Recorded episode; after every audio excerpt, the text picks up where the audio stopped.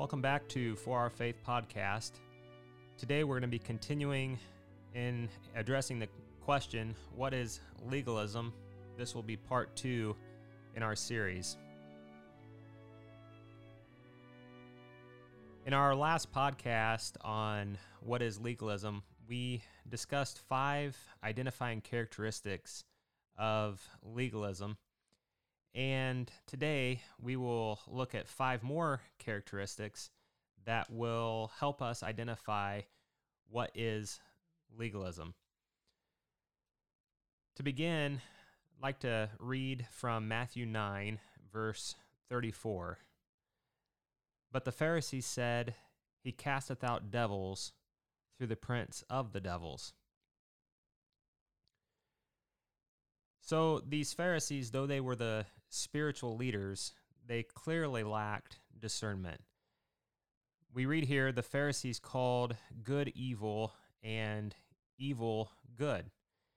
And apparently they couldn't discern the power of God working in Christ. And similarly, we see multitudes of religious men today who are unable to discern between good and evil. Those who live a holy life are often styled and labeled as legalistic or works based, while those who are living in sin are often considered as being genuine Christians because they don't trust in their own works or because they have faith to believe that they are clothed in the righteousness of Christ. But really, is this not the same as calling good evil and evil good? Looking at yet another scripture, at that time Jesus went on the Sabbath day through the corn, and his disciples were hungered, and began to pluck the ears of corn and to eat. But when the Pharisees saw it, they said unto him, Behold, Thy disciples do that which is not lawful to do upon the Sabbath day. But he said unto them, Have ye not read what David did when he was an hungered, and they that were with him, how he entered into the house of God and did eat the showbread, which was not lawful for him to eat, neither for them which were with him, but only for the priests? Or have you not read in the law how that on the Sabbath days the priests in the temple profane the Sabbath and are blameless? But I say unto you that in this place is one greater than the temple.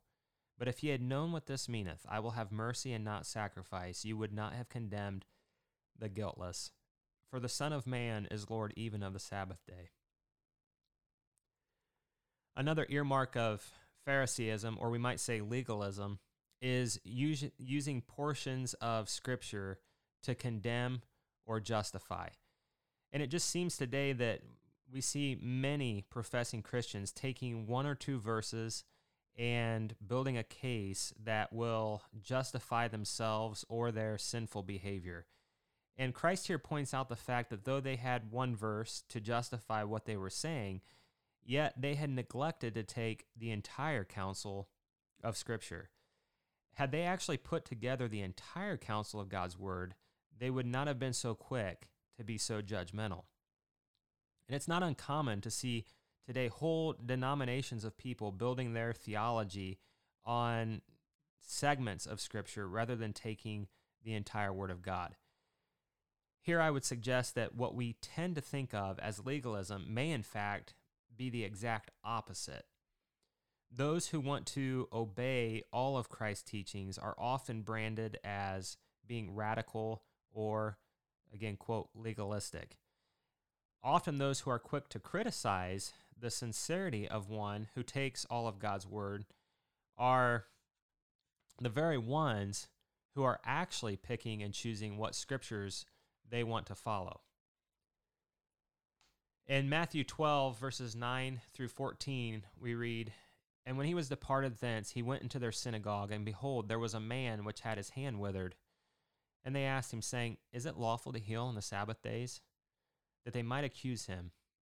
And he said unto them, What man shall there be among you that shall have one sheep, and if it fall into a pit on the Sabbath day, will he not lay hold on it and lift it out?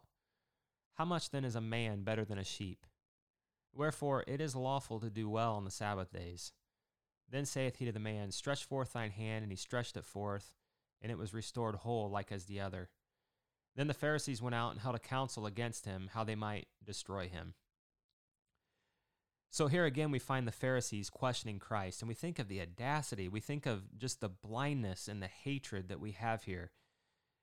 Here we read that they what that they were doing it in order to have something that they might accuse him of. They were so blinded.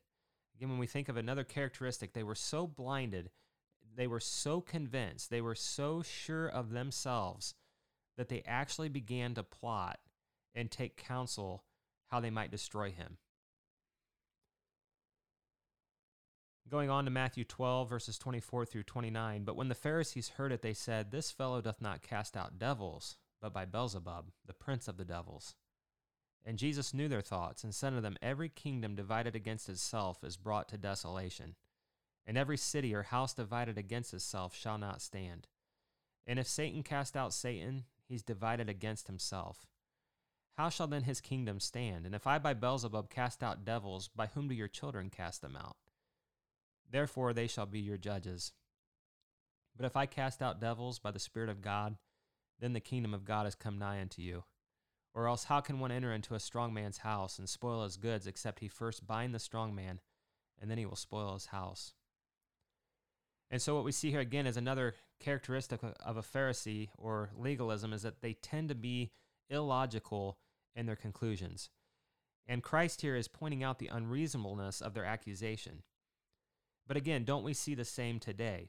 Do not those who profess to be free in Christ often possess the least amount of sensibility in discussing and trying to reason through the scriptures in practical application?